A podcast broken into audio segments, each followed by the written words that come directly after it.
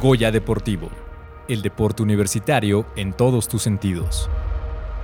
Pues vamos a hablar de otro de los grandes deportes que tiene nuestra máxima casa de estudio, que es el judo. El judo de la UNAM será el anfitrión del examen de cambio de grados para obtener la cinta negra.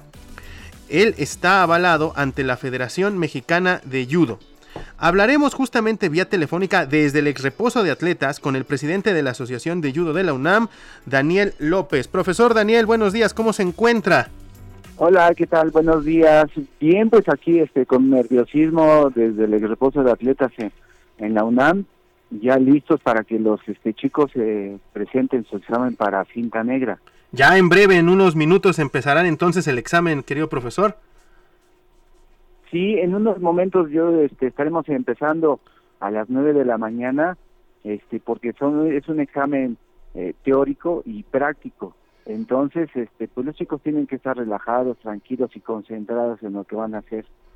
Ok, por favor, coméntenos para que el auditorio vaya conociendo ¿Qué requiere un judoka para obtener su cinta negra y por qué nos dice que necesita un examen teórico y uno práctico? Bueno, eh, lo que necesitan es haber este, tenido un promedio de entre 4 y 5 años de la práctica del judo e ir avanzando desde el inicio del mismo, ir avanzando en cuanto a los grados, pasar de cinta blanca a cinta amarilla, naranja, verde, azul, café, y después de un año de haber tenido el cinturón café, tienen la oportunidad de presentar el examen para cintas negras. Sin embargo, algunos chicos, por cuestiones académicas también, pues se van retrasando esos exámenes y o al final este pues están ya en sus exámenes profesionales, etcétera. Entonces pueden pueden llegar a tener 7, 8, 10 años de, de no poder haber presentado su examen para cinta negra.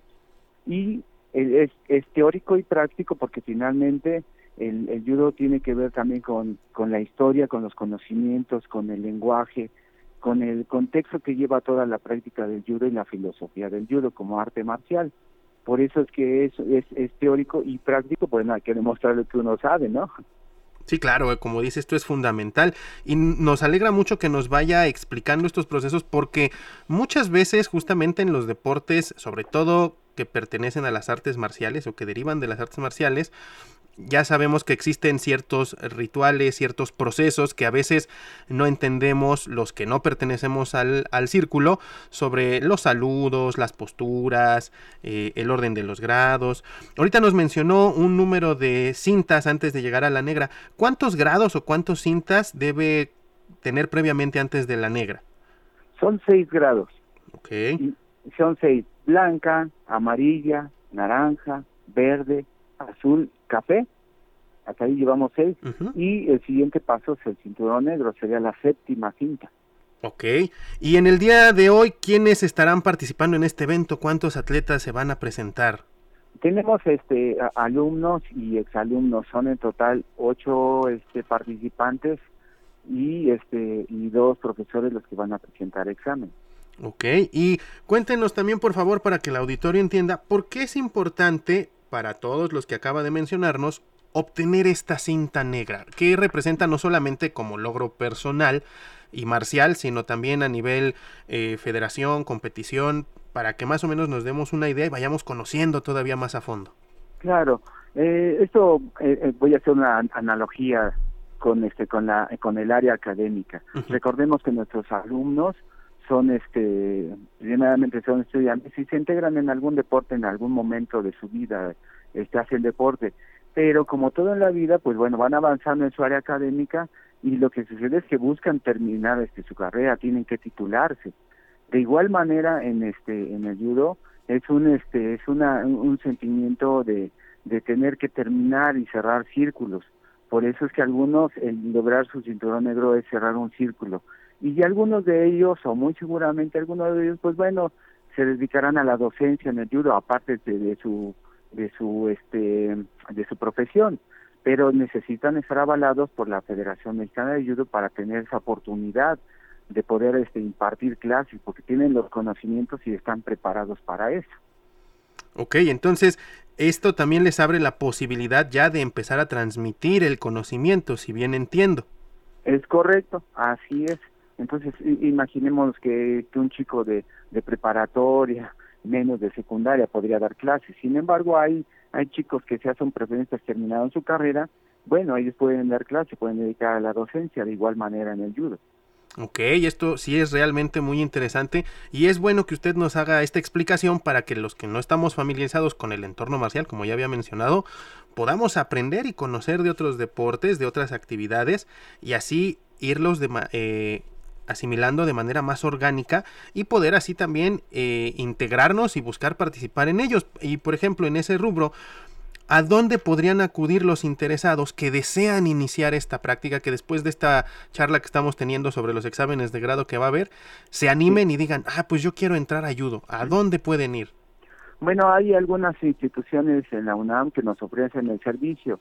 Voy a empezar por este, aquí en el reposo de atletas hay este, clases de judo por lo imparten dos profesores, uno en la mañana en el turno matutino y otro en el turno vespertino de lunes a viernes.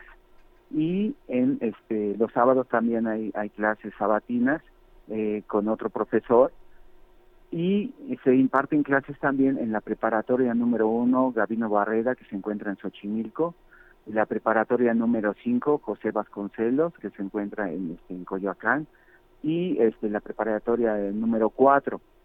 Son las instituciones que nos este, imparten este, este deporte.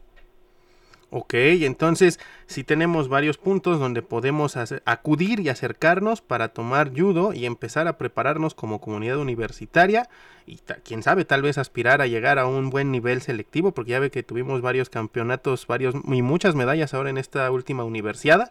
Es correcto. Entonces el judo ha sacado la cara por la universidad y eso es algo también que se aplaude, se reconoce y obviamente además de que es el trabajo pues de los chavos, pues está atrás toda la estructura que son justamente los entrenadores y como no, pues el presidente de la Asociación de Judo que es usted, profesor.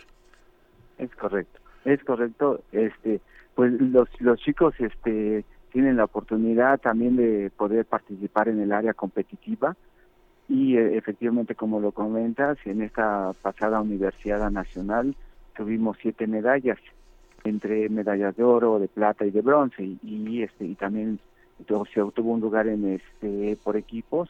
Entonces la UNAM siempre está este ranqueándose a nivel nacional en este rubro y, y todos los los participantes novatos, intermedios o avanzados tienen la oportunidad de participar en este en los diferentes eventos que se organizan aquí en la universidad. Así es, pues profesor, muchísimas gracias por el tiempo que nos acaba de brindar para explicarnos. Sabemos que está presente para el examen que ya está a unos momentos de iniciar. Ya unos momentos de empezar. Entonces, muchas gracias por estar con nosotros, regalarnos este tiempo, explicarle a la comunidad de Radio Escuchas que está siempre pendiente de todo esto que va a ocurrir ahorita en vivo en el ex reposo y esperamos tener noticias de esos exámenes y demás logros del judo a lo largo de este semestre y para el siguiente año. Que tenga excelente fin de semana, profesor. Les agradezco mucho la atención y estamos aquí en, en la universidad para servirles y los que gusten participar en el judo serán bienvenidos. Les agradezco mucho la oportunidad también. Muchas gracias, hasta luego. Hasta luego.